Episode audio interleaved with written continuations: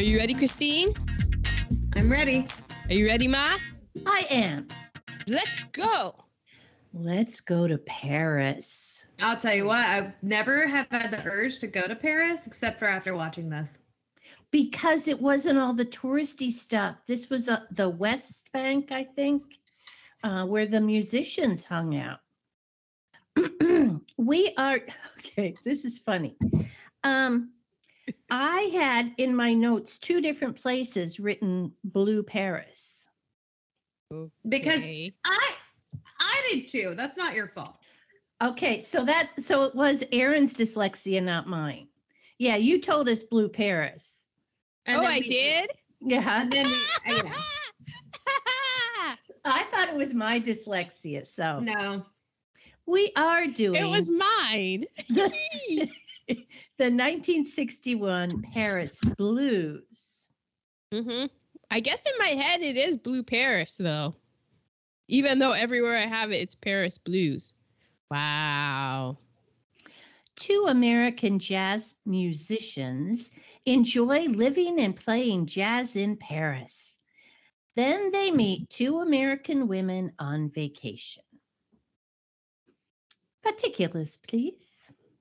Paris Blues was released on September 27th, 1961. Directed by Martin Ritt, who also did The Long Hot Summer, HUD, Sounder. Those are all three movies that we've done before. And also The Edge of the City. Remember, he was blacklisted. He worked in the WPA. Then he was with like the actor studio, and he was big into doing socially conscious films. The screenplay, oh man, bunch of people worked on this and it shows. Screenplay by Jack Sher, who also did additional dialogue on the film Shane and also wrote Love in a Goldfish Bowl. Irene Kamp, who did The Beguiled and wrote the story for Love in a Goldfish Bowl. Walter Bernstein, who also did Semi Tough and Yanks, and that was done off of the adaptation of Lulla Rosenfeld. With, and this was all based on a novel by Harold Flender, who also wrote episodes of I Spy and Car 54, Where Are You?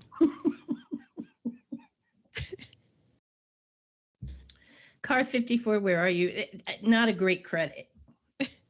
Well, yeah, I mean, we paid some bills, I, I bet. Uh, exactly. I mean, I've heard of that show before. I don't know why, but I have heard of it. Um, the music is by Washington, D.C.'s own Sir Duke, Duke Ellington, who is an American composer, pianist, and leader of a jazz orchestra from 1923 until his death in 1974. He also did music for Anatomy of a Murder, Assault on a Queen, and Change of Mind. Duke Ellington is one of the all time great American musicians. Another reason to love this film. hmm The um, Hmm. Stevie Wonder, Sir Duke, Duke Ellington. That's the Duke he's referring to. The director of photography is Christian Matras. He's a French cinematographer. He also did Grand Illusion, The Milky Way, and The Idiot. We also have the editor is Roger Dwyre, who did Rififi, Kill, Kill, Kill, Kill, and Triple Cross. Starring as Ram Bowen, Paul Newman. He had already done The Long Hot Summer, Cat on a Hot Tin Roof, The Young Philadelphians, and The Hustler. He the movie the movie that was directly came before this was The Hustler.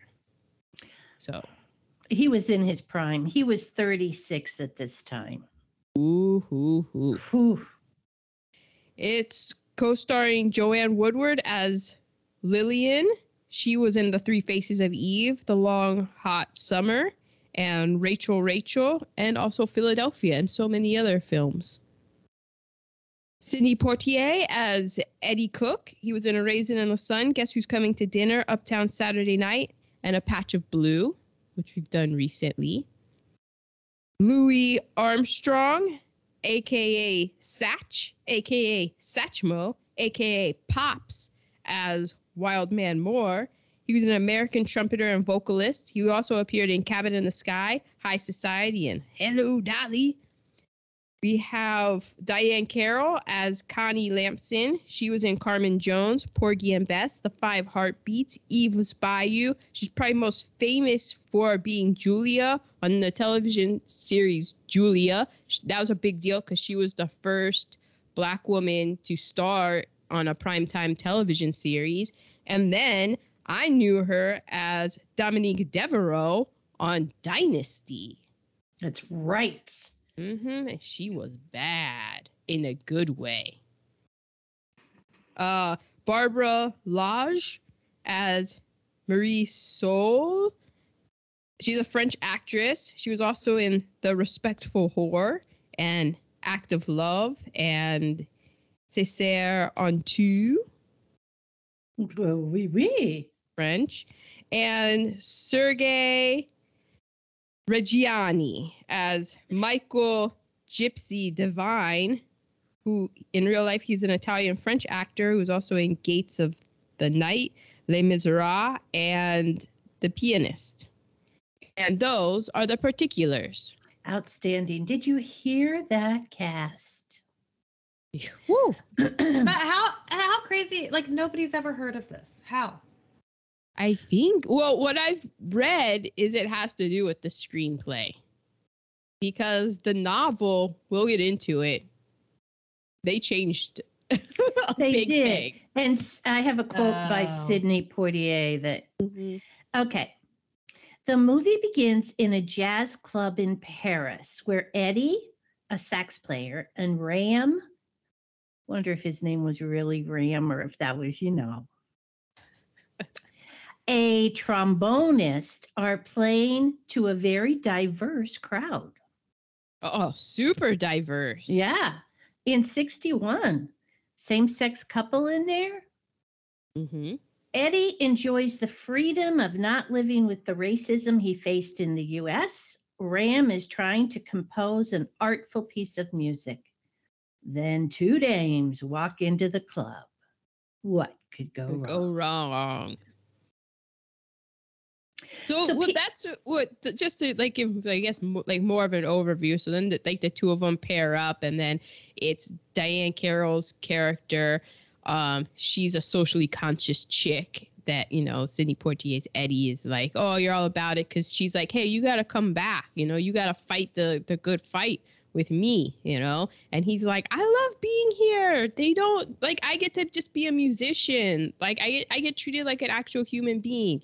And then the flip side, Joanne Woodward's character is a divorced mom and she's got two kids back home and she wants Eddie to come back with her. And Eddie's like, but I like being a musician and I kind of want to keep trying my hand at being a musician. And plus, have you seen my life?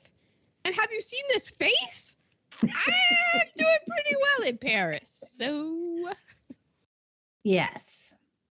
So, PO, excuse me, POC, I said lots.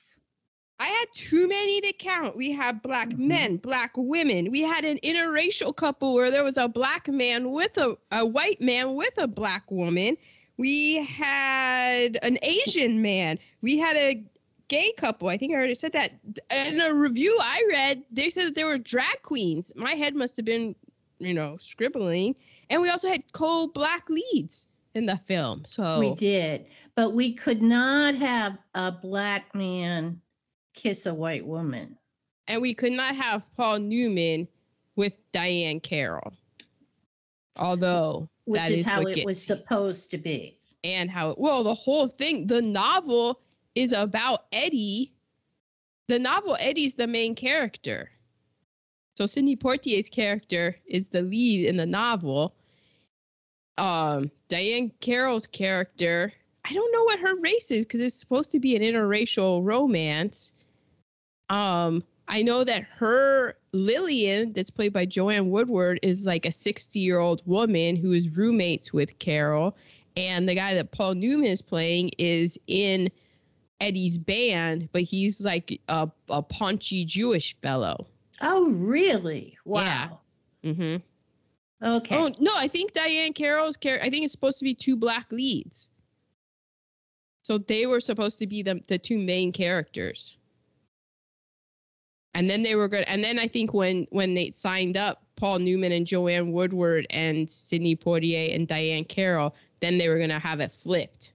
So Yes. Poitier was gonna be with Joanne Woodward and Newman was gonna be with Diahann Carroll. Right. And then the studios and the people that be backed out of it. we said, yeah, we're whoa, whoa, whoa! It's 1961, and when we get to nerd alerts, you'll understand why. So, cast. Well, you just said it. I mean, Eddie was supposed to be the lead. So I have half of my cast is going to show up in nerd alerts, and I think you'll be able to see where that comes into play. Okay. But for my other cast, I had um, the cast in France because I knew from uh, being a little kid about Josephine Baker that Mhm. Josephine Baker went over to France because she was treated like a human being. The same with James Baldwin. A bunch of black artists went over to France, um, especially after the two world wars. I found a New York Times article by Norimitsu Onishi called A Racial Awakening in France, where race is a taboo topic. And this was from July 2020. Um, because this had been brought to my attention in the last World Cup when France won, because there were a lot of black players on France, and there were people who were like, oh, that's so great. And the black players were like, yeah, but I mean, okay, but okay, I'll get into it. But that's when it was first on my radar. So, in France, discussions of race and religion are culturally not discussed in favor of ele- elevating a colorblind ideal that all people share the same universal rights. So, France doesn't even take r- track race on its census. it's illegal to track race. Right, because it's like we are all French. Um, but that idea has fallen short as French society has become more diverse and discrimination remains entrenched. So in the article, this one woman says that because she compared and contrasted to the United States, and she's like, two racist societies that manage racism in their own way. Quote, universality could work easily when there weren't too many immigrants or when there were white Catholics. So it's real easy to be colorblind mm-hmm. when the majority, like everybody, you're it's like, oh, we're all French. But when it's easy when, you know, we're all white French. Um, France doesn't have any affirmative action because they don't see color. So Mm. as a result, some a lot of times they're saying, you know, like French black French people will uh, get to a certain level and they're the only ones in the room. And um but they can't say anything because it's taboo. It would be it's like no. So it's kind of like almost gaslighting Mhm. the black French that are Yeah. there.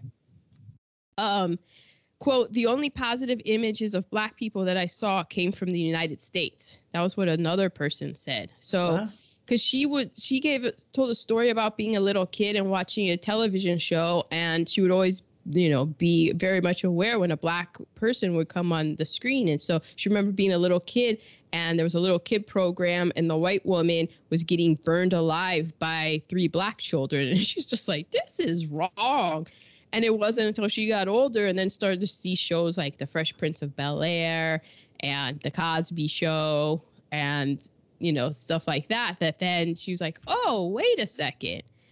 Um the us so then the us embassy in paris began reaching out to ethnic and racial minorities in France after 9 11 because they were like, yo, I know that y'all, France, you guys think you're all universal, but are, are you know, terrorist cells, sleeper cells in here plotting and stuff? Because you think that you're all great. And meanwhile, your immigrant population is living uh, probably a less than ideal life in the lower caste here. What's going on? And the French were not happy about that because they don't want um French, you know, their French culture to be Americanized. Like that's a whole thing with them. Um so quote they were afraid that people in the Banlieues, ooh, I apologize Blair for that. Oof. Anyway, it's the French suburbs would start to be a little uh, more aware of their situation within French society. Because, you know, the US is coming out, reaching into these groups, talking, you know, affirmative action and like, hey, how, what is your life really like? Like, you know, having these uncomfortable conversations that the French are like, no, no, we do not talk about because we are a colorblind society. Um, so then there's that. Then in a 2015 Smithsonian article called Is Paris Still a Haven for Black Americans by Thomas Chatterton Williams, um, it says this traditional extension of human dignity to Black expatriates is not the function of some magical fairness and lack of racism inherent in the French people. Rather, it stems in large part from the interrelated facts of general French anti Americanism, which often plays out as a contrarian reflex to thumb the nose at crude white American norms, along with the tendency to encounter American blacks as opposed to their African and Caribbean counterparts. First and foremost as African, uh, first and foremost as Americans and not as blacks. But black Americans escape the systematic mistreatment of lower caste in the city. So basically what that's saying is that if a black person goes over to France, they're American, and so they get treated as an American. They don't get treated as they get treated diff they would get treated differently if they were an African immigrant or an Islamic person in France because they see you're American first. And so then that that's kind of also a different thing. So just because Yeah. you're treated uh, you know what I'm saying. Um, and also France has the utmost respect for artists. So if you're a writer, uh, Mm. jazz musician, or anything, because you are an artist, you are also treated very well. So yes, you have your nice kimono, man. You will be treated excellent in France. Well, I'm American, so Oh, you're white American. Because I thought that was kind of also a funny thing that they would treat, they would see a black American, see that they were American, and then switch it again to be like, we're going to treat you the opposite of the way that white Americans do. Because, eh, fuck America. hot take. Hilarious. If it weren't for America, they'd all be speaking German. So, as I said every I'm sure they've never there, heard that. we won the war. Okay. You're like, oh, but excuse me, have you had our patisserie? it's true. Can your meringue be upside down on your head? Um, well, I had Eddie. Eddie knew the caste system in America, and he didn't want to go back because he said, "I don't push easy anymore." Oof. He reminded me of Michael Jordan. Like, he just wanted to like play jazz and do his thing. He didn't want to take a political stance on anything. Mm-hmm. And that's okay. I don't know. I, and I have a that's how I have a problem with the ending of this movie. Stay the fuck in France. Get her to if she really wants you, she'll move here. Yeah, Oh, or you're well. just not, or you're just not, not, everyone needs needs needs a you know I he Battles. know. told you he told you he didn't want to do that Exactly. Exactly. Mhm. And you go fight them. the good fight yeah. and i'll be here Yeah. battles are fought on many fronts. You know, just because he was in Paris working on his craft, that doesn't mean that he wasn't down for civil rights. Like he was working Mhm. to, I mean, what you, you want him to be miserable back in the U.S. Or would both like be a happy miserable soul? if they went back. They, th- yeah. Well, uh, again, nerd alerts. You'll, I'll paint a picture. Okay, Christine, do you have a cast? i know you got you cover good. you covered Yeah, what I had. agree. Okay, so nerd alerts. Aaron's going to do hers. I went. I talked about. Um, I did research about um, uh, black people moving to Paris, Oh, to France. Okay. oh Okay, nerd alerts. 1961. So we have the first strobogrammatic number since i'm sorry what A strobogrammatic number what the hell is that since 1881. It's an oh. upside down year. So it's an Oh. upside down number. That if you flip it upside down, it reads the same. It's the same. number 1961, 1961. hmm 1881 was the last one. And the next one will be 6009. Good luck. Good luck with that one if Yeah. anybody's still around. There, you, that's not happening. Somebody will be. Mm, cockroaches. Um, Eisenhower ends diplomatic and consular relations with Cuba, and those were later restored in 2015. On January 17, 1961, President Eisenhower gives his final State of the Union address, and later that day, at a farewell address, warns of the increasing power of the military industrial complex. Remember, and we had just mentioned that. Yep, we had. You think old Ike had heard a few things in his travels? He's he's at, he's at, he's like, yo, yo, yo, seriously. Um, so then JFK, John F. Kennedy, is sworn in as the 35th president. That was in January. In April, we had the Bay of Pigs, where Cuban exiles were covertly funded by the United States government to invade Cuba. Spoiler alert, it did not go well Did not go well. and the military industrial complex was pissed at Kennedy. Huh. Barb Put it on the list. put it put it on his tab. Barbie gets a new boyfriend when the Ken doll is introduced. Did you guys Yeah. ever see it, Kendall? Yeah, he, Hmm. he seems like he was like who is the Tab Hunter? like you know, very Tab Hunter, Rock Hudson vibes. Right. You a that, um, neutered tab hunter. Minnie Mouse got her first pantsuit, Yes. and Matt Fox News was pit, pissed. Wait, now 2022? If Fox News is mad that the that the um They're M&Ms got their makeover too. yeah, so they um debuted Minnie Mouse in her new pantsuit designed by Stella, Stella McCartney, Oh, and I'm gonna look at it. it's blue. She's got a nice little like um oh, I like that. That's cute. I know. Uh huh. Um, and Fox News started.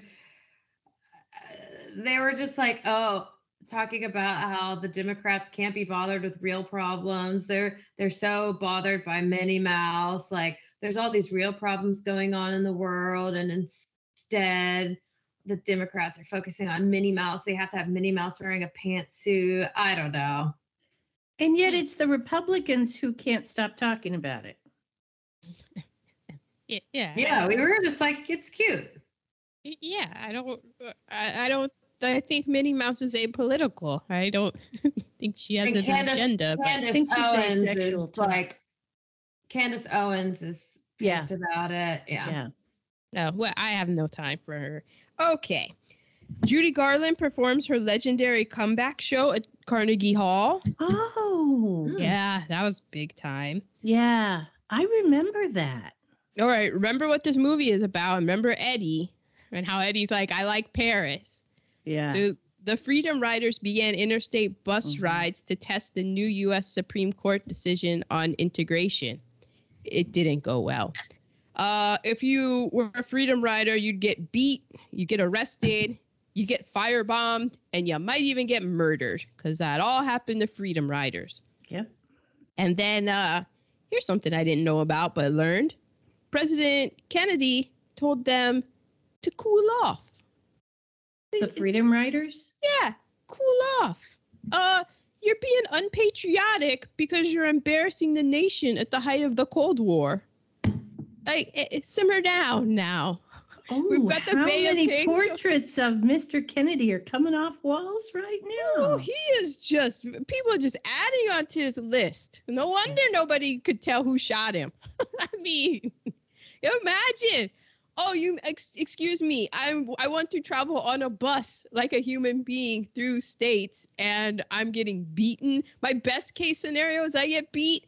Oh, Right. also there's fire bombings. Also, there's members who have been murdered by the KKK.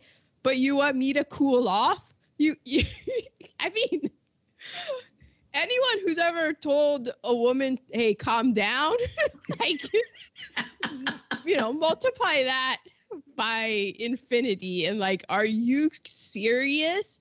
It's 1961, and you're telling like I've been if you know I'm them, I'd be like I've been cool since 1619. I've been cooling off. So you become excuse the me. lieutenant colonel's wife. Yes.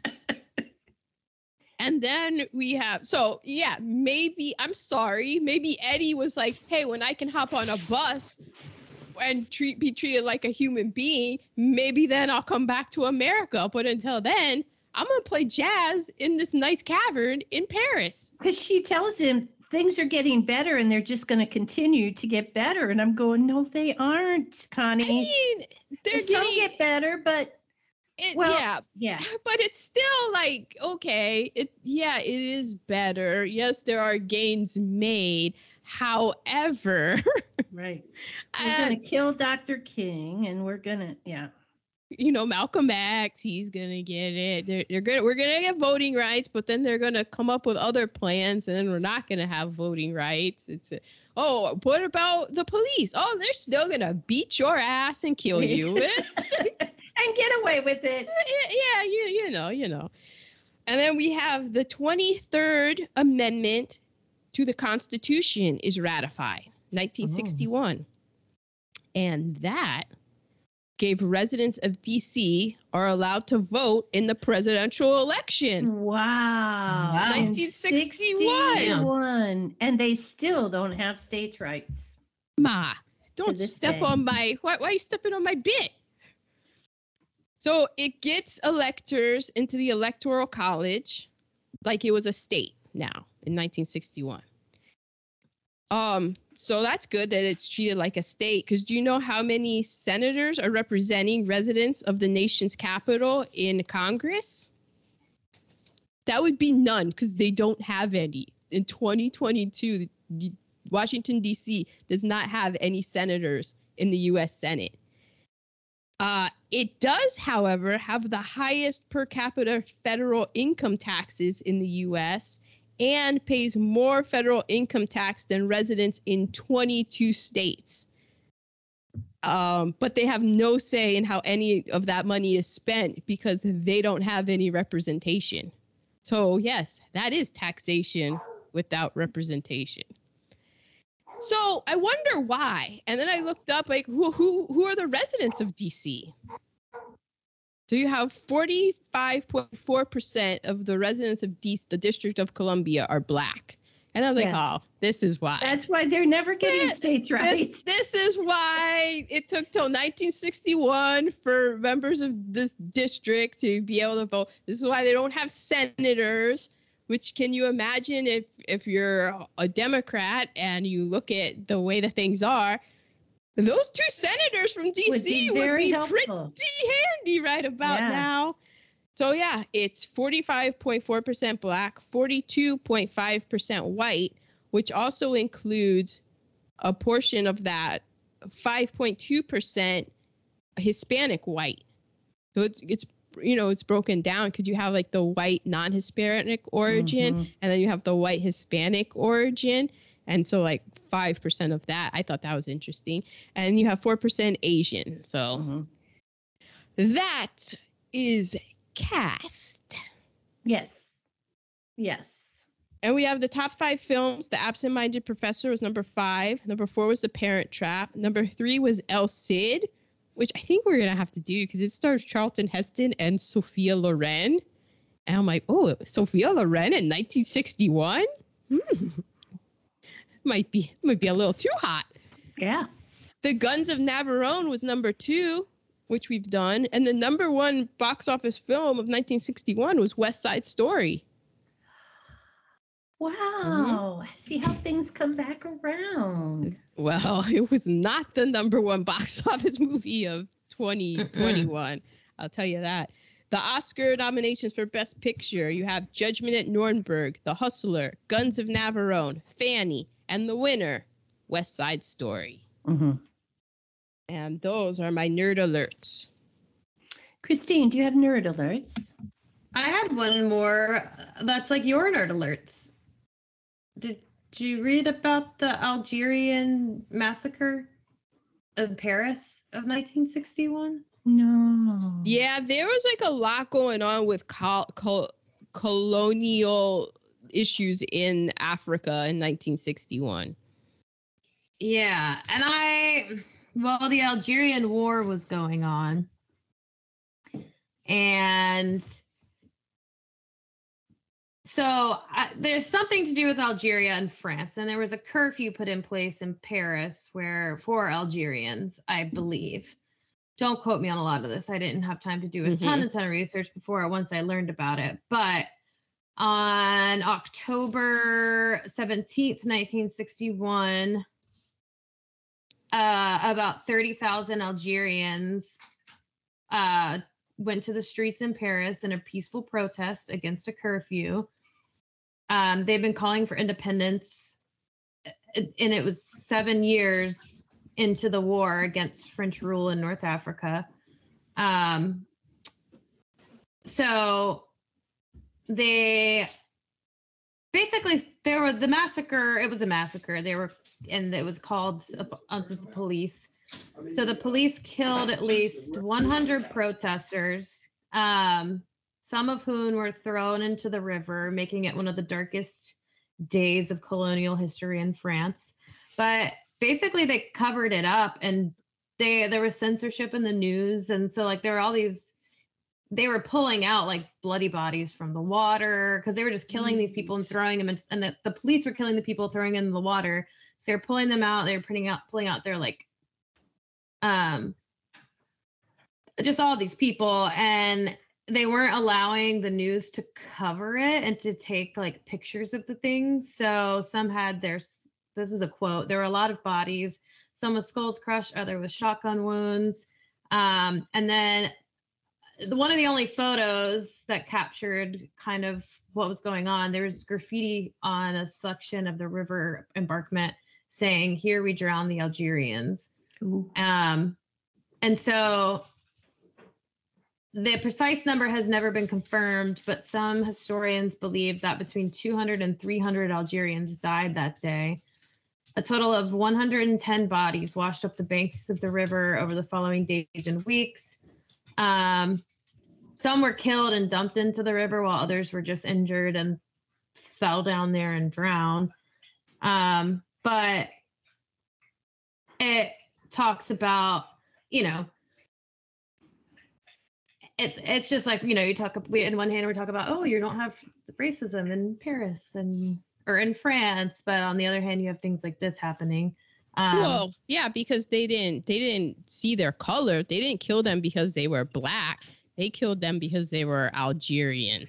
And that's Right. what their line will be. But it's like it's cast. It's all based on the how did they know they were Algerian? Exactly. Exactly. How, were there light skinned Algerians that were white passing that they had to pull out of the river?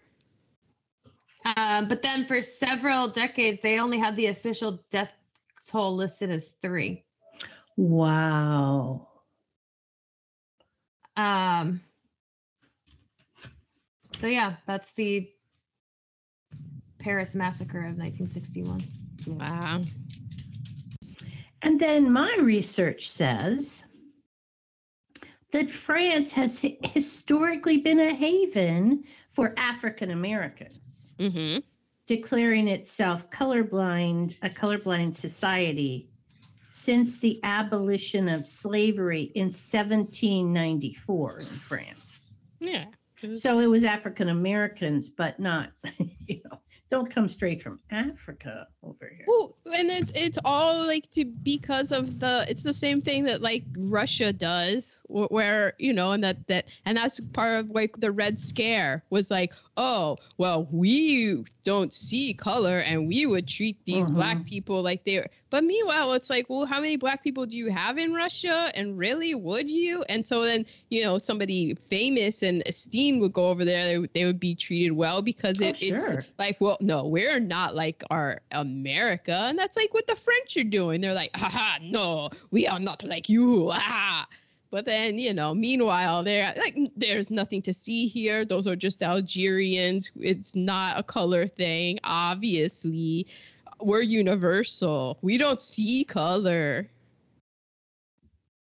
Well, the first thing that prompted um, African Americans to go to France was the uh, Louisiana Purchase in the 1800s. Mm. Um, it, the Fr- it was a French territory that that was sold back to America, and so freed slaves at that time moved to France, and um, like 50,000 freed slaves were able to do that because they were freed because it was a French territory, but then it became an American territory, so they weren't going to be free anymore. So they zip zapped over there. Then we had World War One, and there was the song "How You Going to Keep Them Down on Oh. the Farm" after we've seen Paris. Yeah, but Bob, to to piggyback on that, remember Haiti? Haiti became the first Yes. country, to, and they threw, and that was France. And look at what France did to Haiti. Yeah, And you know, you think like, oh, it's the poorest nation, but look in, into why it was poor. It was because of uh, France ex- co- committed extortion to Haiti. Like, oh, you they put a they're the whole reason they're in debt is because they owed money to France for so long. because they were so rich, and France said, "Wait, give us some money." Mhm. Okay, so the World War One soldiers saw, uh, you know, living in France was a a lot easier than uh, living in the United States. Then uh, World War One, two hundred thousand African American soldiers were there. They were not allowed to be in combat because you don't want to arm them. Mhm. They were non-combat, and nine tenths of them were from the South. And then in June of 1940, um, they said, hey, we got to get out of the city because there's this dude next door. And this Oh, is he don't, he don't like black people. is not looking good for me. Man, can you imagine? You well, you got Hitler, or you could go back to Jim Crow. Jim Crow or Hitler? Yeah, really. Jim- Which one? Which one? Why can't I have nice things? okay, that's my nerd alert. So we are two negative reheatables. Uh, Ram was a dick. That's what my first one as well. Ram was a dick. He was so dismissive of the woman who's been cooking for him as well as taking care of other needs of his without asking any question. Yes, she was probably a decade older, but I mean, she had been through the war. So um, he was 36 at the time. Eh, He might. He probably wasn't in the war, was he? No, he was in the war. He was in. He saw. Um, he was over in the Pacific. He wanted to be a pilot, but when he was in the physical, when Paul Newman was in the physical for the Navy pilots, that's when they discovered that Paul Newman Literally was colorblind. colorblind. he couldn't see his own baby blue. You know what? Maybe that's why he was so um like uh, didn't seem to be phased by his gorgeousness cuz he couldn't see those uh those Paul Hollywood eyes coming out. So he was a radio operator and he was over there and like some of the people in his unit and stuff died in, you know, Okinawa. Like like he was Oh, involved in like I mean, we're lucky we got Paul Newman. He very Yeah. easily could have died in World War II. He didn't have any like quote sort of cushy gig. Wait, And- he didn't have bone spurs? No, he and he wasn't like a Hollywood star, so he wasn't, you know. Yeah. I mean, he was Wow. he was in the shit. Well, thank you for your service, Paul Newman. And Who was- Wikipedia has a picture of uh Navy Paul Newman and Oh, I'm going to have to look that up. Um, oh man, that made me forget what I was going to Mhm. say. it will. It's not as good as uh March on Washington bearded Paul Newman, but oh, with the sunglasses. Oh, okay. So he was in this shit. Okay. I really thought that that cocaine was heroin. I mean, I jazz too. musicians are known for partaking in heroin. So I, I was- really, I was going to ask you about that, Ma, since you are the expert on this podcast. I'm just assuming. On heroin, the her- our resident heroin expert. yeah, I was just like, Can this we does not cocaine? say that because I am not a heroin expert. Oh, I'm sorry, it's mescaline. But um, I just was wondering, like, what? It seemed like like cocaine does that to you. I thought that was very heroiny. it was very him. heroin-y. Like the yeah. Okay. From my understanding. We kid, Me? allegedly, allegedly. Yes, bitches. um, and uh, Paul Newman's rudeness. I mean, he was he was he was a dick. Excuse me, it was Ram. Let's not put that all on, on Paul. Yeah. Okay, I'm gonna go look up his uh, Navy. Did you say? On Wikipedia, it's his. They have a picture of his navy picture. Okay, you guys go on with your negative. What are your negatives, Teeny? Why don't we just call French onion soup onion soup?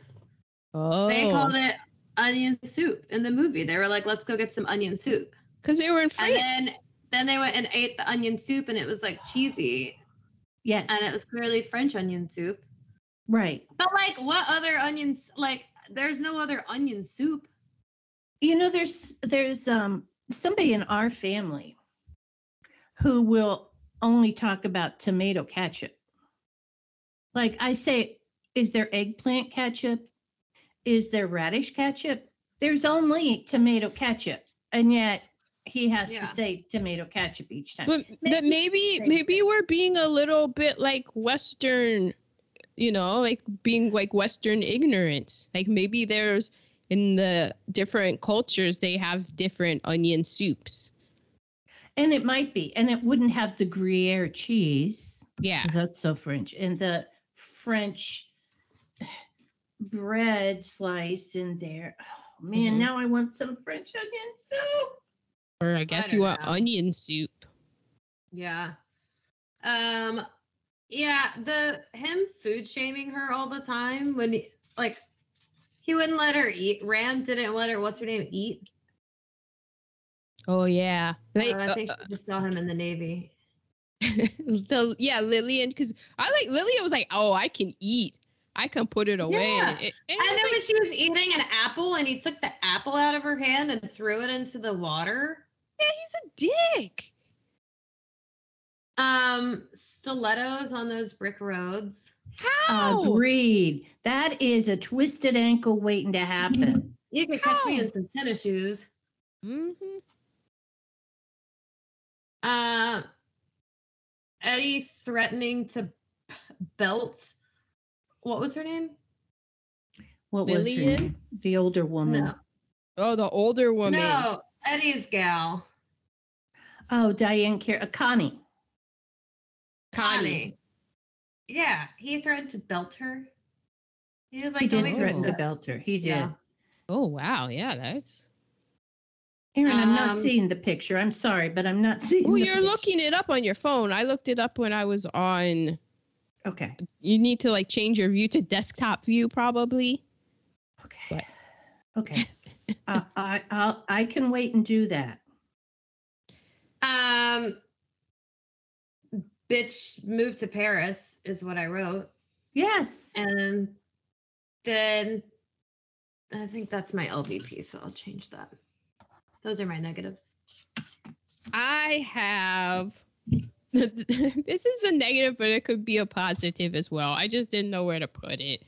The names of Paul Newman's characters. So here you have Ram.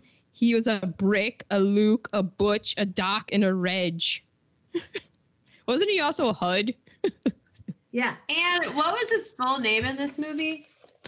Uh, Ram Bo- I just have Ram Bowen. Bowen. Owen. Yeah, I don't. Yeah, bad. Uh, yeah. Um. Okay. The the racial. It's a racial slur. Gypsy.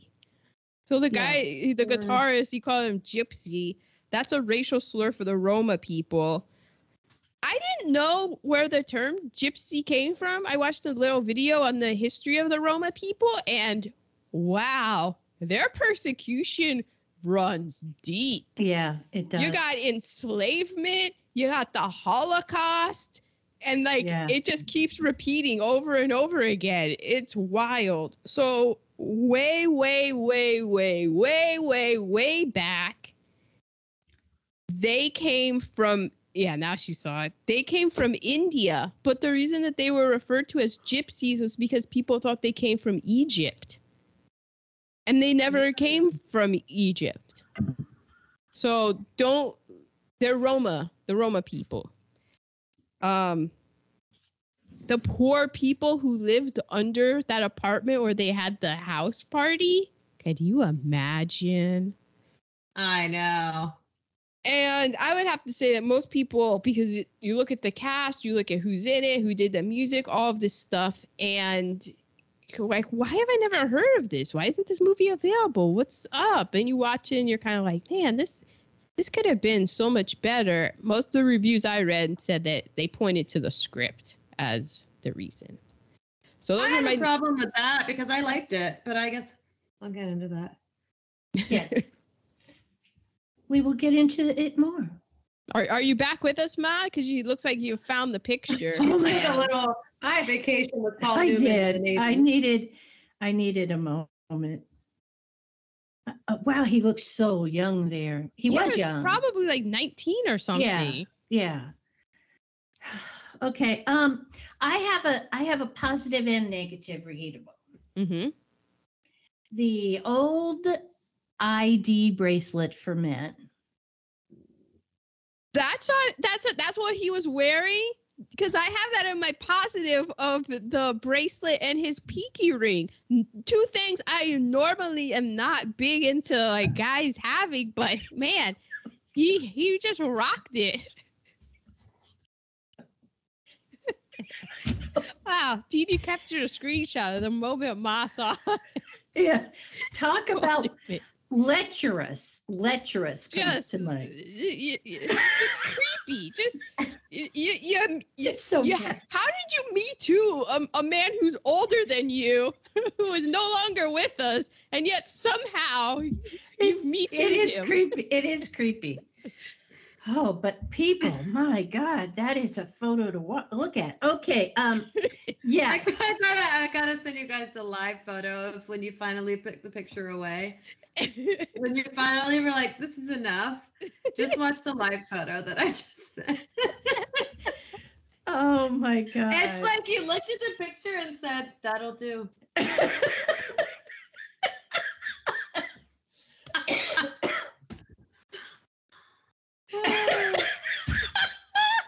oh wow. Too bad we can't put that on our podcast. oh. oh. Okay.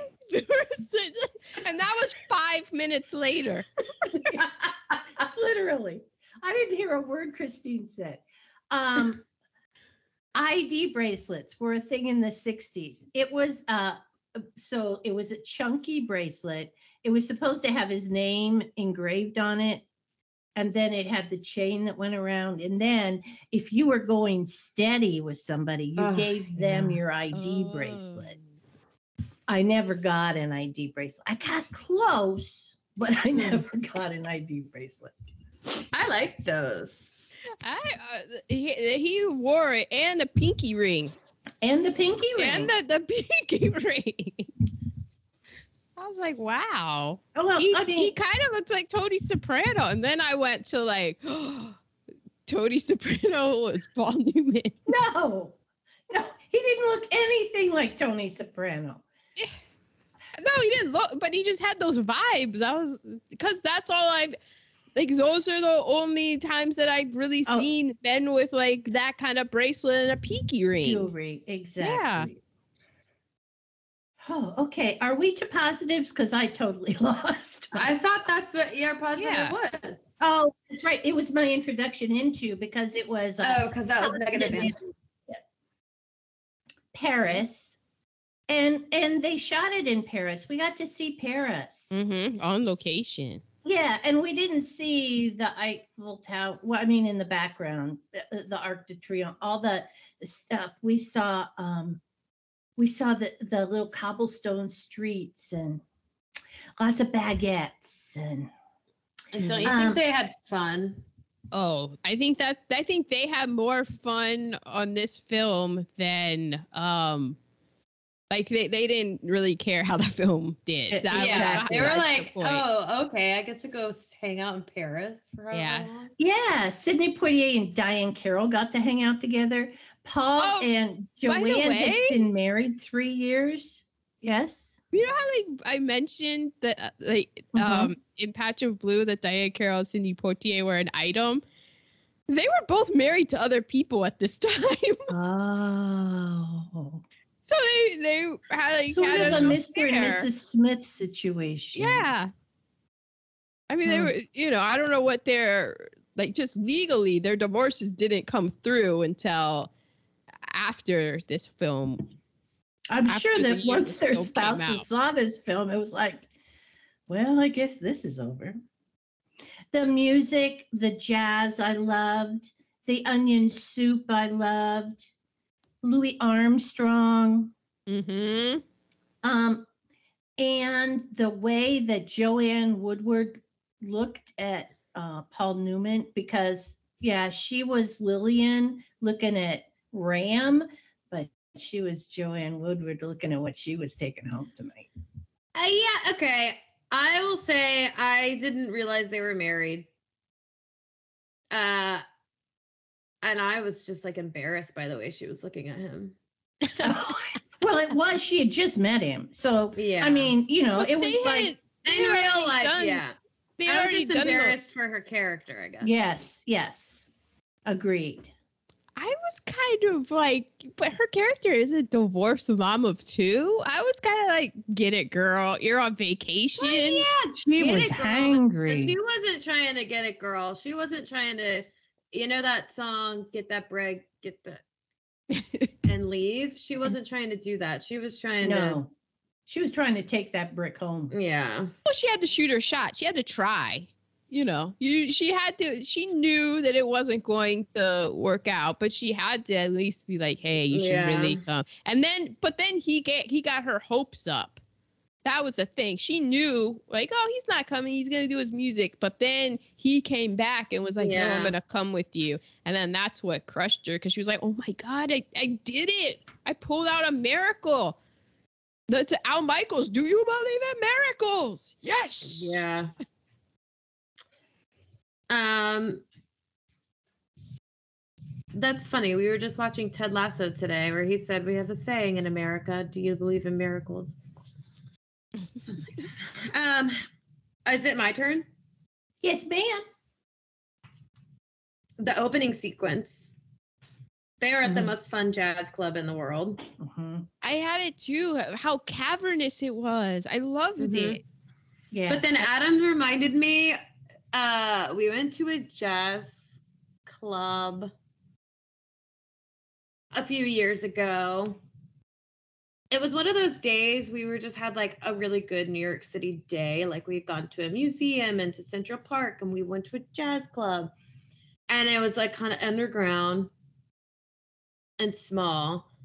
But it wasn't like everybody's you know, you don't do that now. Like people don't like dance and stuff like that now. Well, I guess that was just a party. Because we were sitting there in the jazz club and I had to pee. oh, And in order to get to the bathroom, I had to walk up and pass the front of the stage. Oh, you do not. so I like waited until like the middle of a song, went to the bathroom, and then just oh my god, my anxiety. It was just one of the top worst moments of my life. Just waiting to get. I was like, how am I gonna get back to my seat? I don't know. I'm never gonna. I'm just gonna sit back here. And they they some of those jazz songs can go on forever. It's not like a quick Mhm. little song. Um. it's true. Now I have a question. When Paul Newman, when Ram and Madam Chicken Uh-huh, Stew Lady, Uh huh. they were about to kiss, but they didn't, and then the train came. Was that because of the Hays Code, or are we out of the Hays Code? 61. the the French lady who was cooking for him. They were like about to kiss, and then there was like a train came by, and it was like a little innuendo. I thought. Oh, I think it no because the train had wild had uh, Louis Armstrong's character in it, and I think the reason I, I I could be mistaken, but I think the reason that he didn't was because when the train went by, he was like, "Oh yeah, Wild Man's coming. That's his train. I gotta go see him." Oh, okay. Well, I made that up in my mind. So that was like more. Where is his priority? It wasn't Yeah. kissing Okay. the girl. It was going. Oh, okay, they the didn't music. actually have sex after. Okay, cool. Um, I wrote on my notes, "LOL" at the train after Paul Newman was being sexy. Um, I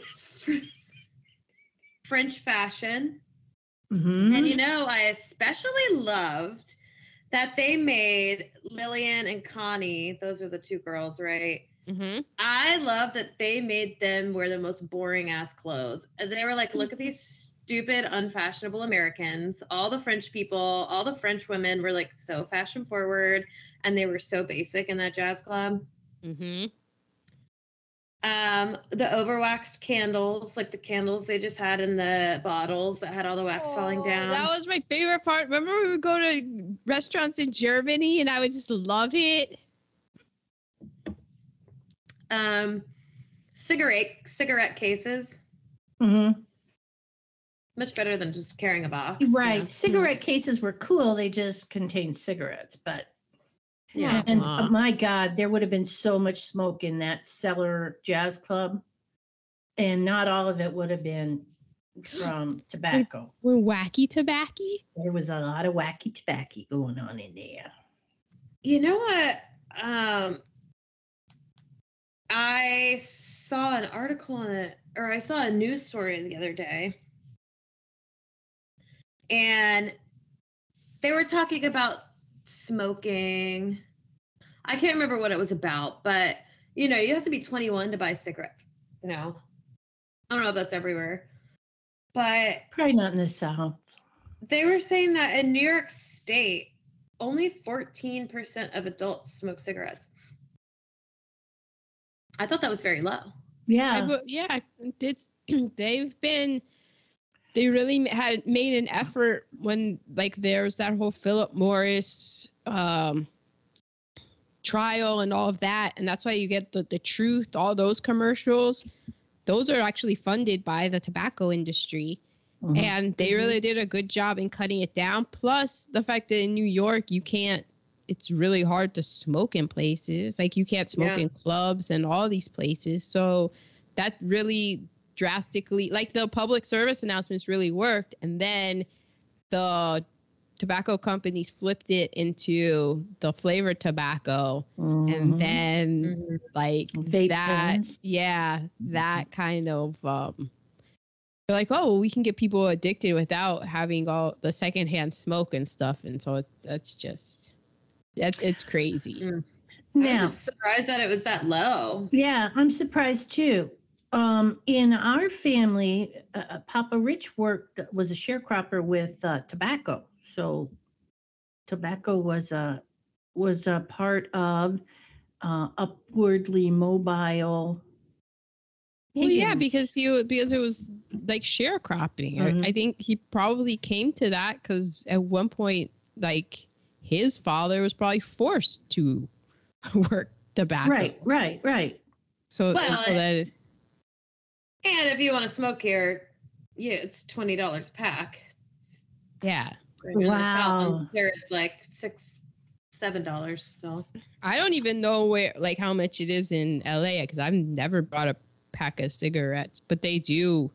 Like, they just will keep on taxing it and taxing it and mm-hmm. taxing it so that people will quit.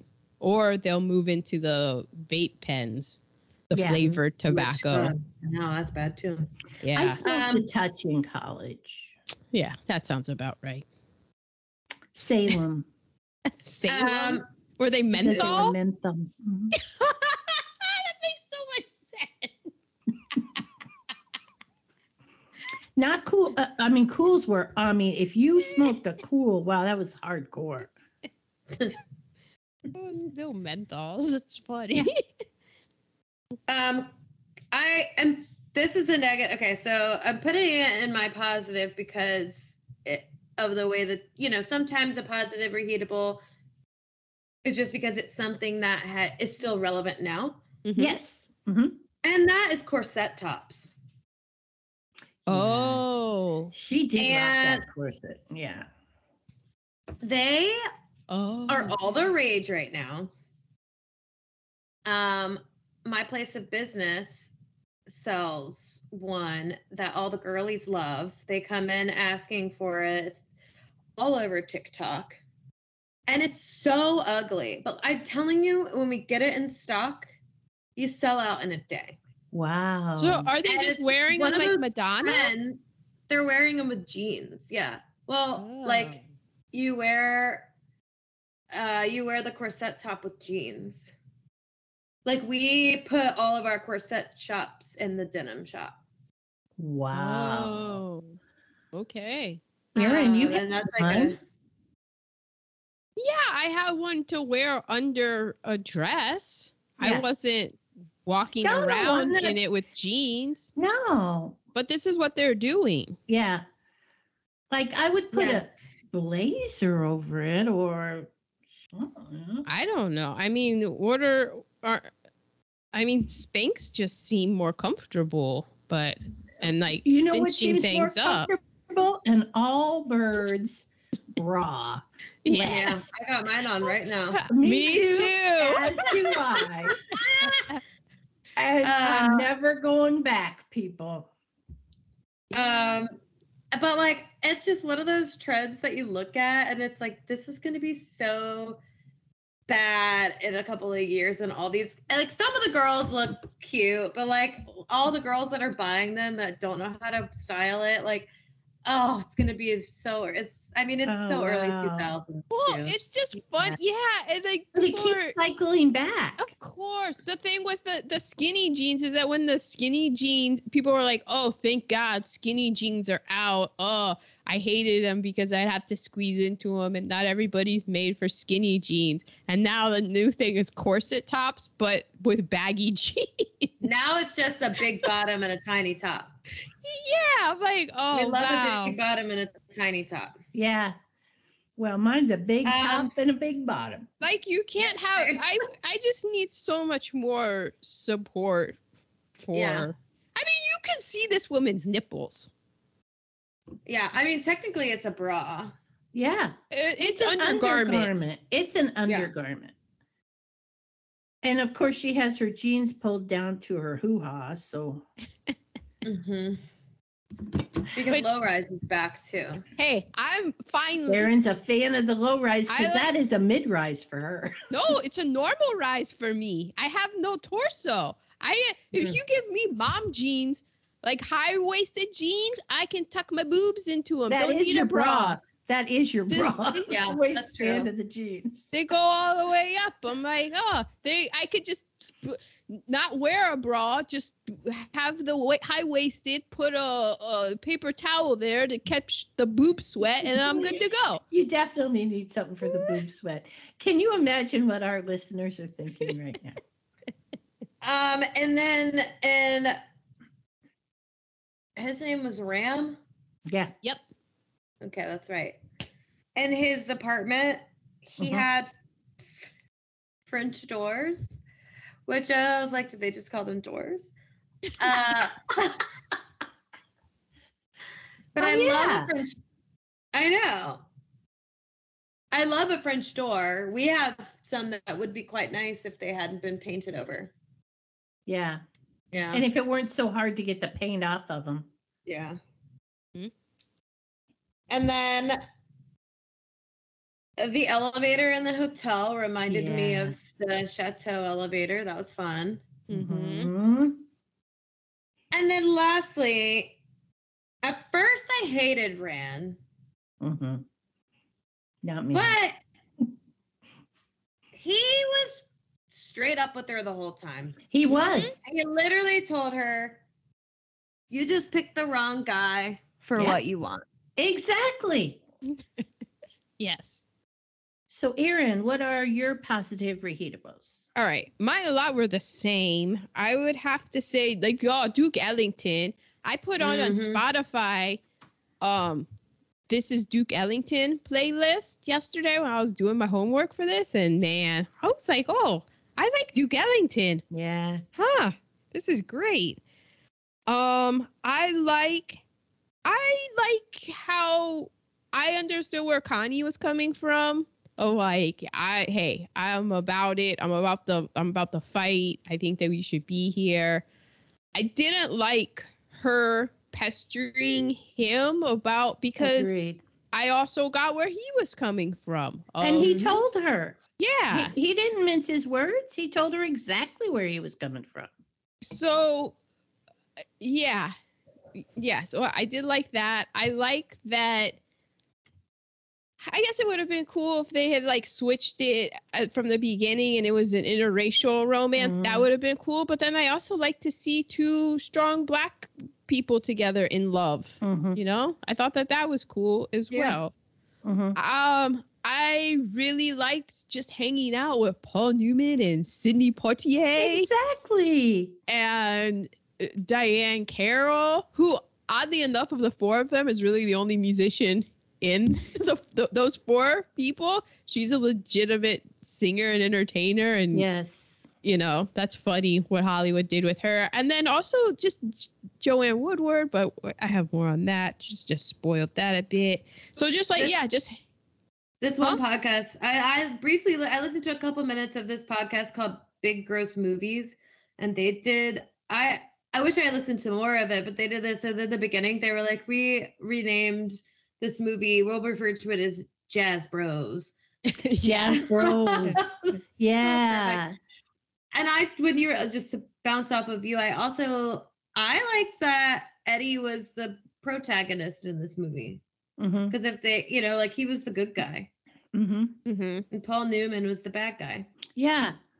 I mean, he took care of uh, Lillian, Lillian, when she, you know, had to get on the train alone. Yeah, he was the he was the upright one, and he Mhm. seemed more sensible. I mean, he, yeah, yeah. So what are we to next? Quotables. Mm, okay, there are some good ones. I forgot to write them down.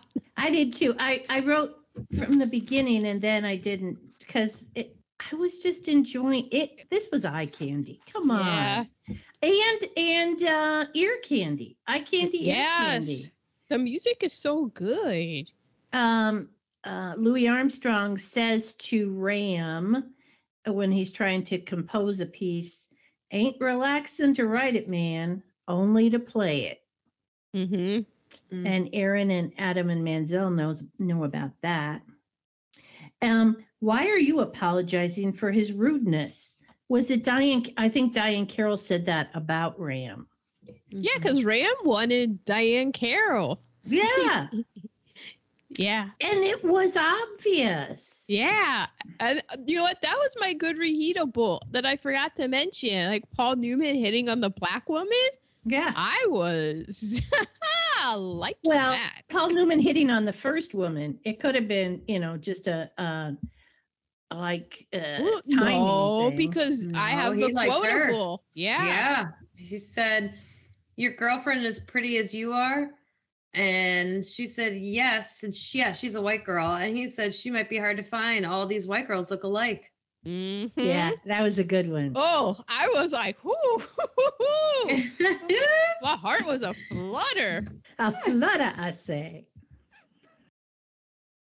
And then I have um when Sidney Poitier is out on the town with Diahann Carroll's character, and it's regarding Notre Dame, and he says, "Well, I don't think they moved it because it's behind them." And he and he was so. I mean, I know we're going on and on about Paul Newman, but also Sidney Poitier Yes. came. He came with the Mhm. heat. Like indeed. I was like, oh wow, man, and you're you know starring opposite Paul Newman and equally holding your own, Holding if your not own. more, just being like funny and just all of the Poitier charm was on display. Yeah. the nicer of the two guys. Mm-hmm. Um, it's better than bad because when he's well, that was what Eddie said to Oh, yeah. Ram because he's composing it, and then he's like he didn't love it, but he was like it's better than bad, and that made Eddie like very mad. But he's like it's it's it's not bad, it's better than bad, but it's Right. not amazing. It's not there yet. Yeah. And then when uh, Connie says this, there isn't a place on earth that isn't hell for somebody, some race, some color, some sex. Exactly. And there's and there Sidney Poitier had a great one, but basically was saying like how he's in France, he's not he's not a black cook, he's not a black musician, he's not a black saxophone player, he's just a saxophone player. I had the one that one too, but um, I don't know who said it, but I'm gonna start using it. Somebody just said everything is peaches. Everything's Peaches. peaches. Aaron has Everything's been peaches. saying, you started that this Christmas. You're a peach. What a peach. Sometimes I'm like, wow, you're a peach. Yeah, sometimes I get into old timey lingo uh, Yeah. just just to make myself laugh. Wait, what is it? Everything's peaches? Everything is peaches. Nice. So are we two LVPs or are there any more quotes? I am to LVP. Okay. Women, the Wow. two women. Women. Yes, women thinking that 12 days is long enough for two dudes to pick up their life and move. And she has two kids. She's known him 12 days. She's willing to bring him into her home with her kids. I- I- No, women, this is a you're so lucky you got these 12 days. You will remember them the rest of your life. You're always gonna talk about that time we both hooked up with these dudes for 12 days in Paris. Exactly. And it's gonna be you're gonna be like for the rest of your life to remember those 12 days in Paris, and you're not gonna be referring to Paris Hilton's sex tape. No, And It's gonna be great. Exactly. And you're going to you're going to move on and have a great life, but you'll always have those memories cuz if you bring those two dudes back stateside, it's going to be miserable for everybody. Mhm. You're trying to get them to change their spots and they don't want to. I had a lot of problems with Ram and his toxic masculinity Mhm. which was an LVP, but I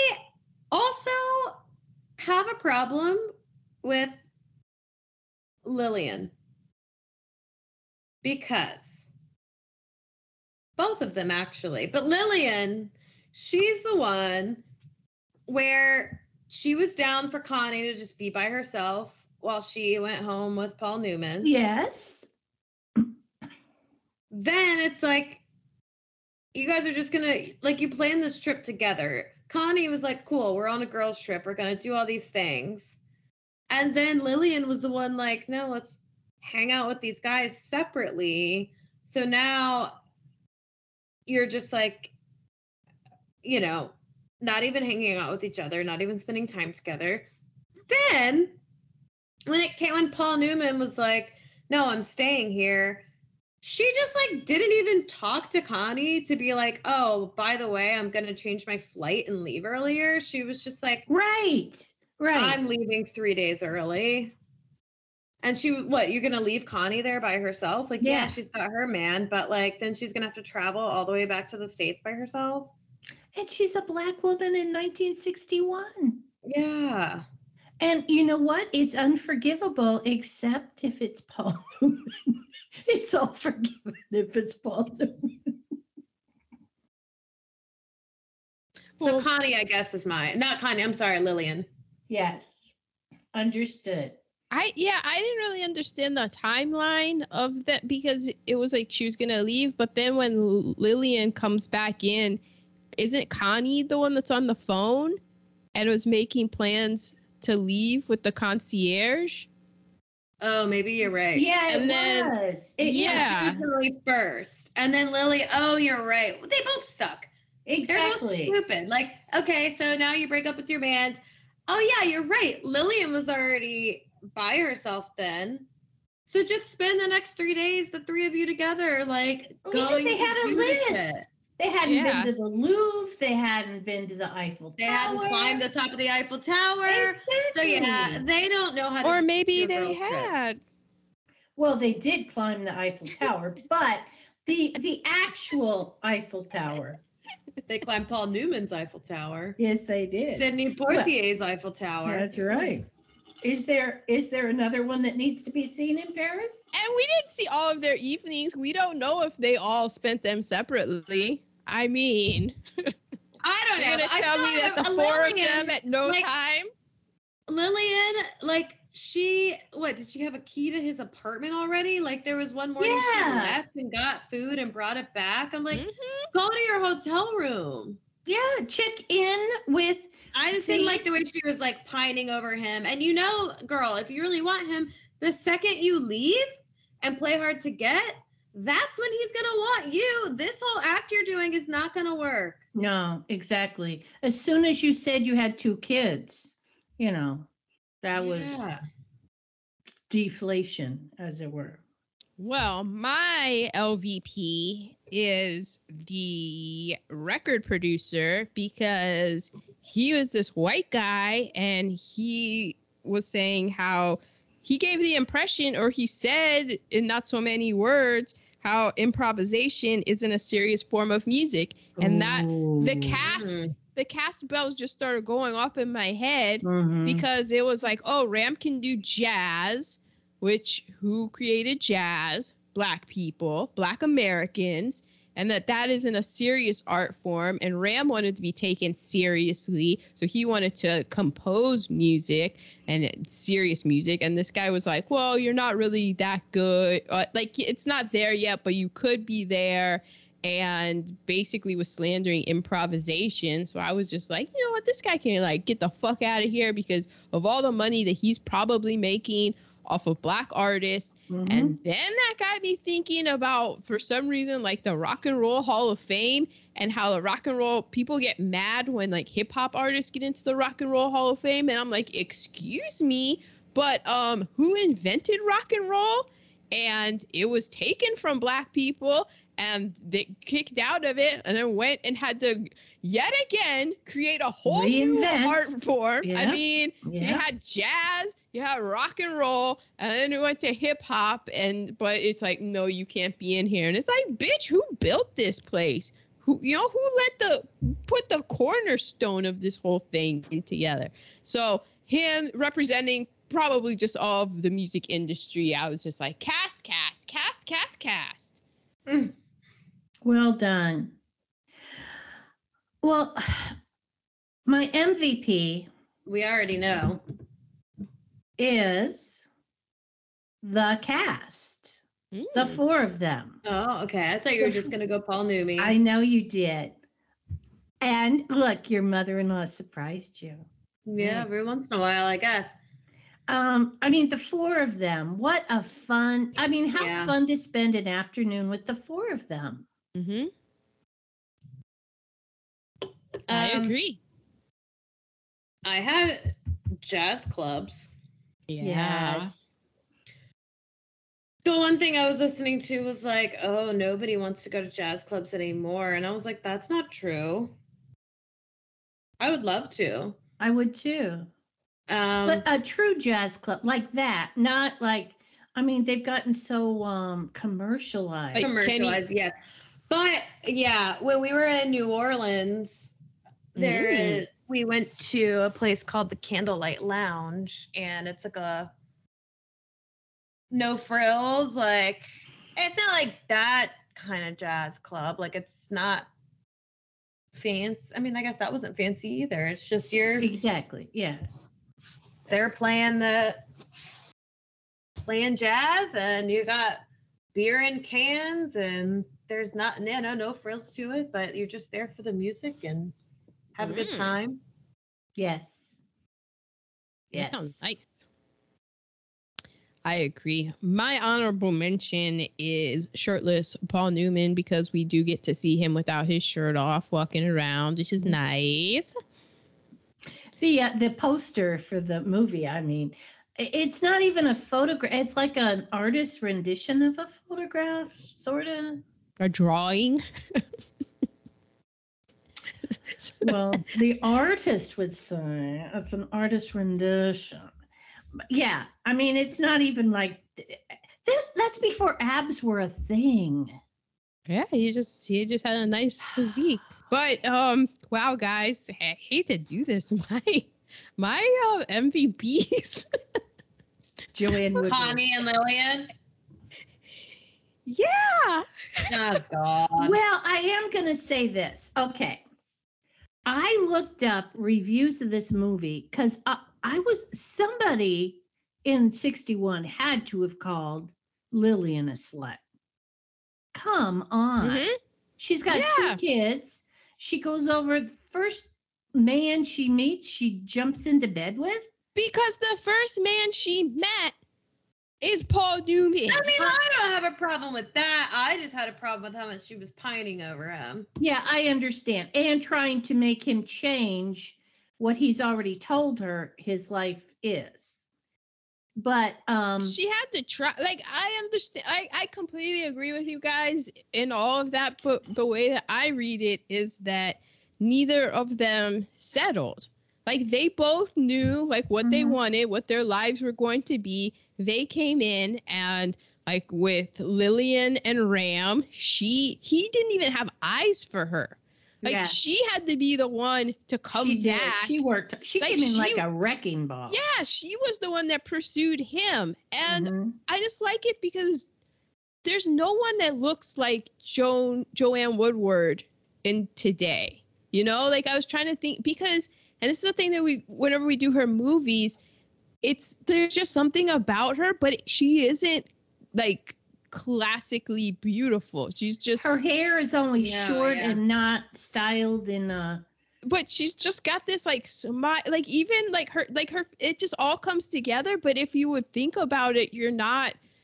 like mm-hmm. you would kind of just pass her by and that's why mm-hmm. i kind of like that she like had the in 1961 of being over there and just having the gumption and she's got she's a divorcee and she knows she has two kids at home and she knows she's in a small town and yet she's still just like just she's just trying like why not try? She knows that it's probably not going to work out so why not at least go like if you're not going to Yeah. push all your chips in at this moment to see what happens why not you know Exact- and and i feel like at the end of the day she knew that it wasn't going to work out but she just was like hey i'm just in it and you let know me what? see what happens She left him with a great monologue. and she's got a great line and she has that line about like you will never forget me you will be walking around and you will like Exactly. see me. Yeah. I was like- Because every time he sees a blonde, now he's gonna, even if he was before, now he's gonna go, I'm never gonna forget her. and Mhm. he's probably going to end up finishing writing his composition because of how she haunts the streets of Paris and you know it's it's crazy and then and I like that she had two kids and she w- went off with her friends I also like that they're friends like Mhm. that like in a small town in 1961 Can't you okay. see me and Mrs. Ashton? yeah just go- yeah Yeah, yeah. Um, and then I, um, what makes you think that the guy's? Oh, I mean, yes, true. Like, what makes you think that that that this guy was gonna come back and be happy in a small town? But she Hmm. still had to try. I think like she knew, and then he kind of came back, and it was kind of I think a dick move on his part to even give her hope because he and the only reason he did it was because he was told that he, his composition wasn't that good and his feelings were hurt and the older french woman had a whole line to ram at the beginning of like are you wanting to be with me tonight because you feel good about yourself or because you feel horrible about yourself Exactly. so he- that was the kind of guy that he was And, it then- doesn't matter as long as you're with me tonight. Yes. And then um you know, like cuz Ram he even though he was miserable, like he was a nice side star in Paris. Like some people knew who he was. He had notoriety, but he he wasn't mobbed everywhere that he went. He could walk around the streets. Um, so, you know, he like that wasn't gonna be. And No. the thing with Connie is that Connie knew who she was, and sh- that's the that's the thing though. I don't. Connie knows who she's going, and I feel like she loves him and stuff. But I think on some level, she knew, knows that once she gets home, he's gonna say like, oh, "No, it's gonna be a few. It's gonna be a few," and she's just gonna go on and, and about her life, and she had a good time. Because Connie, like, that's the thing. Like Connie has her head on her shoulders, and it's Yes. 1961, and she's a school teacher, and she's a black woman, and you know that that in her life, she knows that she can't be you know wasting her time on like this is how this is important to me i'm about this if you want to be a part of it you can come be a part of it if you don't then fine you do you she is going to judge you but you know that's connie and then also and Teeny mentioned it in her reheatables those two women walked around paris in heels in Yes. cobblestone streets Yes. they're the Yeah. mvps Yes. And those were the stilettos with the with the I mean, the reason that people needed bunion surgery 10 years later because those pointed toes squished your toes. Did you see it when uh, Paul Newman and Joanne Woodward were going back into the club? They were on the street and she actually did twist her ankle. And it uh, like that wasn't scripted. It was just ah because they were laughing. Ah, ha, ha. Mhm. Yeah, because those streets are monsters. Yeah, I don't understand how they do it.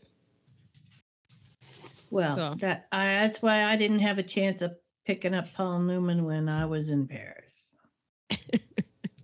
You, but you had Sidney. Poitier. I, I had Poppy and you in a stroller. So we are to recasting, and I just wasn't even gonna, Why Oh, would you? I did. but I oh. did. And I Oh. even Googled, you know, who. So I Googled who is the new Brad Pitt because Brad Pitt has aged himself out of this role. Oh yeah. I would have hated him. I don't. Yeah. And so, I, I mean, he needed to be gorgeous enough that right away you you want to. Sp- okay, I went with Liam Hemsworth. You are with Liam. Interesting. Yeah, no, no, because Chris has aged himself out of this role. I feel like Well, so. My Lily, Lillian, I go Mhm. with Lily, is Lupita Nyong'o. Let's okay, let's go for it. okay. So my Eddie is John David Washington. Oh yeah, he's good. Got to have that personality. Uh huh. Okay, my ringer is Ian Alexander. Ian Alexander is a transgender actress Oh. on the OA, which I don't know what that is, but I thought that would bring another touch of interesting to it. so who are are they playing? Or she, or Ian is she? Alexander is Connie. Oh, so she's playing So Connie. Connie and Lupita Nyong'o are, are traveling. yes. Um, Leon Hemsworth first meets. Oh no, see, because I changed it so that. Well, no, okay. Okay. So they're both black women. Right. One is transgender, so they're traveling together. So it's Liam Hemsworth and Lupita Nyong'o end up together. John David Washington and Ian Alexander Ah. Okay. I have as Ram. He hasn't aged out of my heart. I have Chris Hemsworth as Ram. Yeah, he would be like. I mean, that's just smack in your face, gorgeous. Mm-hmm. It is because he's like bulked up because he's like you know Thor and has to do all these Marvel movies.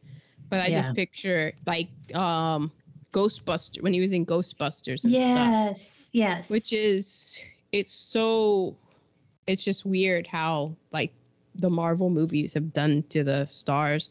And then as Lillian, I have Grace Gummer, who was in Mr. Death. Remember? She was in Mr. Death and Mr. Robot and American Horror Story. Oh, okay.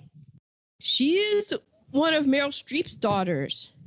Yes, yes, yes, yes. Meryl yes. Streep has three daughters who are all um they don't have the last name Streep, but they are all excellent actresses. And it's just it's crazy. Because she has this one her one of her daughters, Mamie, would always show up on The Good Fight and The Good Wife.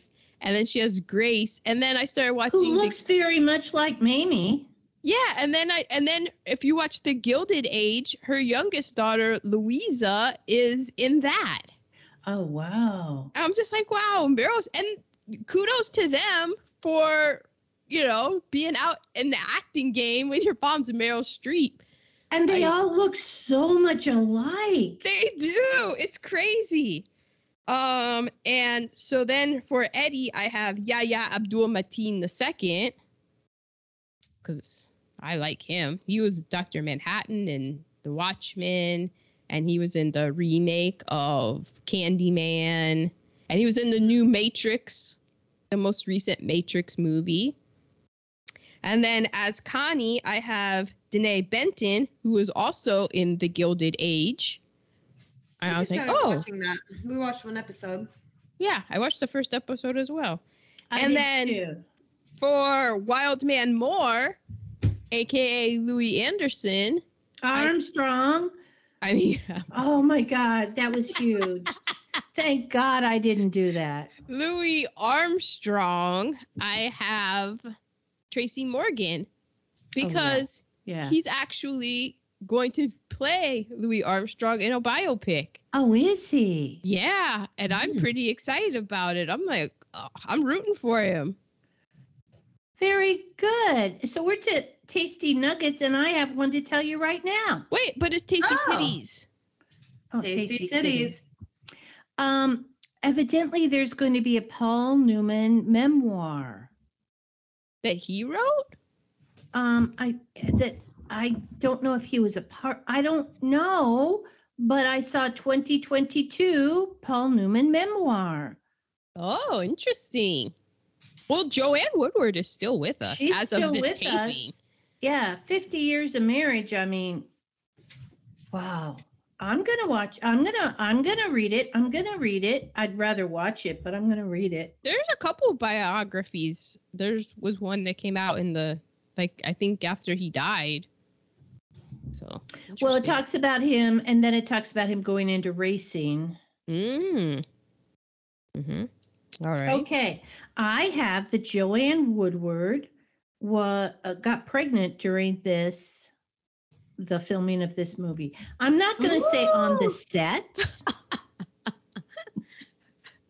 She did. They were they had been married 3 years. It would it was going to be their second child. They gave birth to a daughter like about the time that this movie came out was released. Wow. Okay, so this is what Sidney Poitier said. Mm-hmm.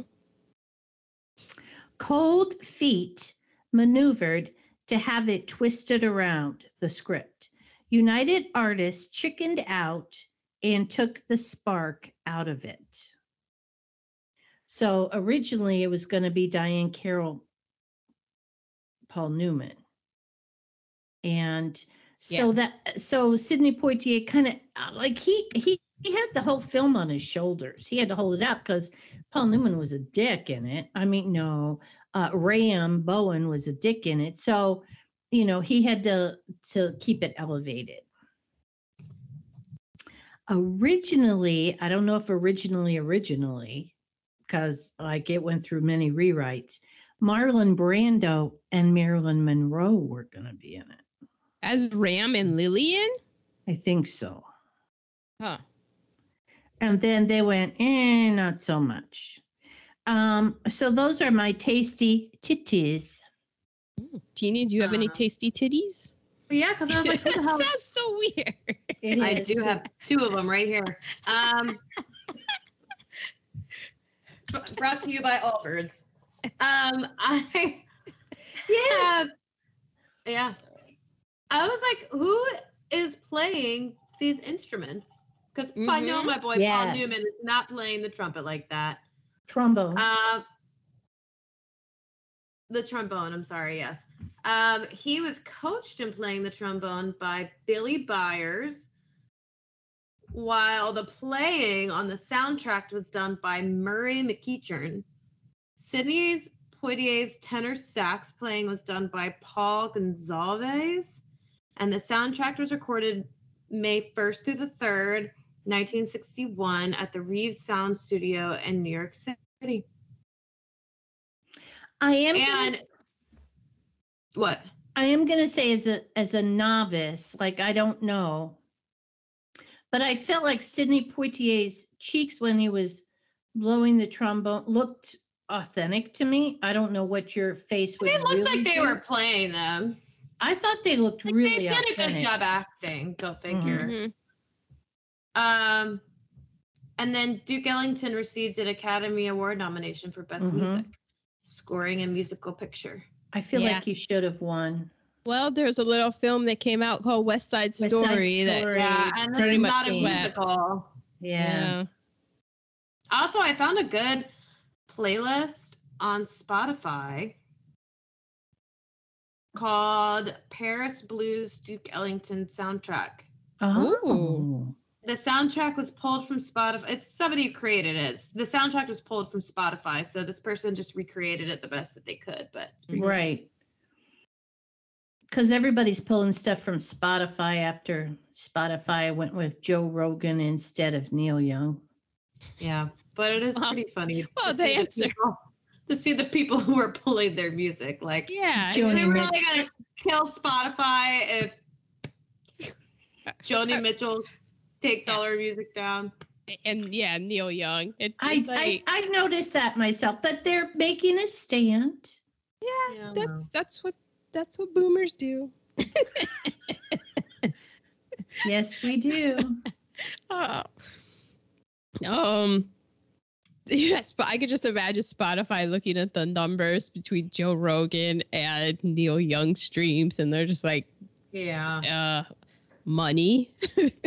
What's Yeah. your answer? Money. Money. Right, but it's not like they took Neil Young themselves out. Yeah, He it was just decided to pull his music himself. You know, they yeah. didn't say it's one or the other. I also have that Louis Ar- Louis Armstrong was featured on two songs on the soundtrack. Thank you for getting his name right. Mm-hmm. Um, this is funny to me. A goof when Satchmo and his band are in the club. the the club members are clapping on the first and third beat. I see because having been someone who tried to hand clap on a uh, on a recording, I'm going that really sounds like what I would do, not what they should be Should doing. be doing.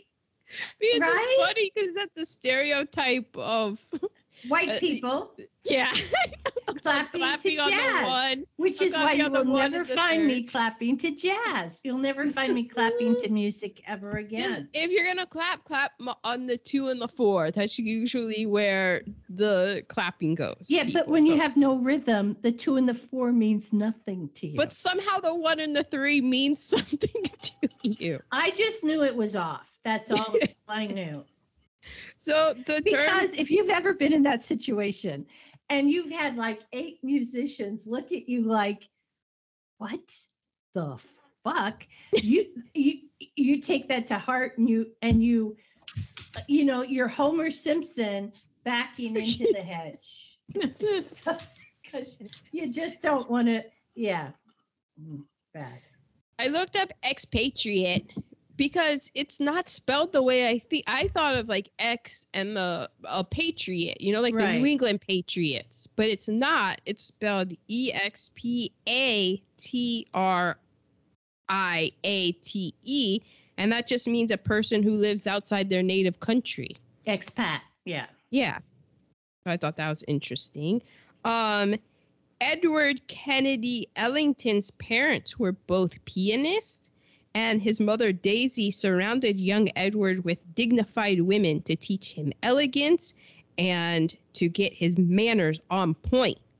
And his friends thought that his calm, cool manner and dapper dress made him look like a nobleman and credited his friend Edgar McEntree with the nickname Duke. And that's why they called him Duke Ellington. ah. Um, as you already mentioned that. Paul and Joanne mentored a young actress named Allison Janney. What? Yes, they Oh. met when Allison Janney was a freshman at Kenyon College because that's where Paul Newman went to school. That's his alma mater. Because he was born in Ohio And during on my birth date. Can we? Ha- can I have a moment? yeah, but that's the suburbs of Cleveland. It, it but it's Ohio. But I mean, you're from do they have? Cincinnati. What I they you have? beef. Okay, Ohio and my Yeah, birth date. true. I'm saying that's really that's a lot of that's a lot of closeness. but not as close as Allison Janney, who was mentored, and she met him as a freshman in when he was directing a play. And then both Joanne and Paul were like, "This kid's got something," and they mentored her in for her acting. That's that's crazy. hmm And those are my tasty titties. And Christine has done her tasty. T- I, I remember somebody saying I have two tasty titties right here. So well, I have to say it was a lovely birthday present. You're welcome. Paris, Jazz, the four of them. It was it was an enjoyable. Uh, next week's is going to be a little longer. I have to say, this was my favorite Paul Newman movie I've seen. Oh, I mean, I Yes. think it's only my second or third. Yeah, because she didn't see HUD and she didn't see. I did see HUD. She didn't see Cool See, Hand Luke. yeah, the hustler. No. Um, yeah, well, we I did see really- a lot of them. I really enjoyed this one. I'm so glad. I felt like uh, some of the scenes i- with uh, Sidney Poitier and Diahann Carroll might have gotten a bit long. Like, but but I didn't. I, really believed them. Yeah, I Mhm. enjoyed seeing Paris. So this one, uh, next week's is gonna be about 20 minutes longer. I'm sorry. Oh, fuck. it's under two hours Okay. by eight minutes. Okay. It's got two Barrymores, Oh a man, Greta Garbo, Drew Barrymore. Are we doing Grand Hotel? E.T. and a Joan Crawford. We're back to 32 doing Grand Hotel because we talked about it. Now, Christine, I looked into the Count of Monte Cristo. Over three hours. Well, I have you seen out. the book? Yeah. I know. I don't know how you do it in under, but okay. So I thought of our Christine, and I'm doing Grand Hotel 1932, one hour 52 minutes. This was a big. Remember, this was a this movie did very well, and it had all the stars of I think MGM. Did it the win time. the Academy Award? Uh, it, I, I mean, Greta Garbo, a young Joan Crawford, two Barrymores.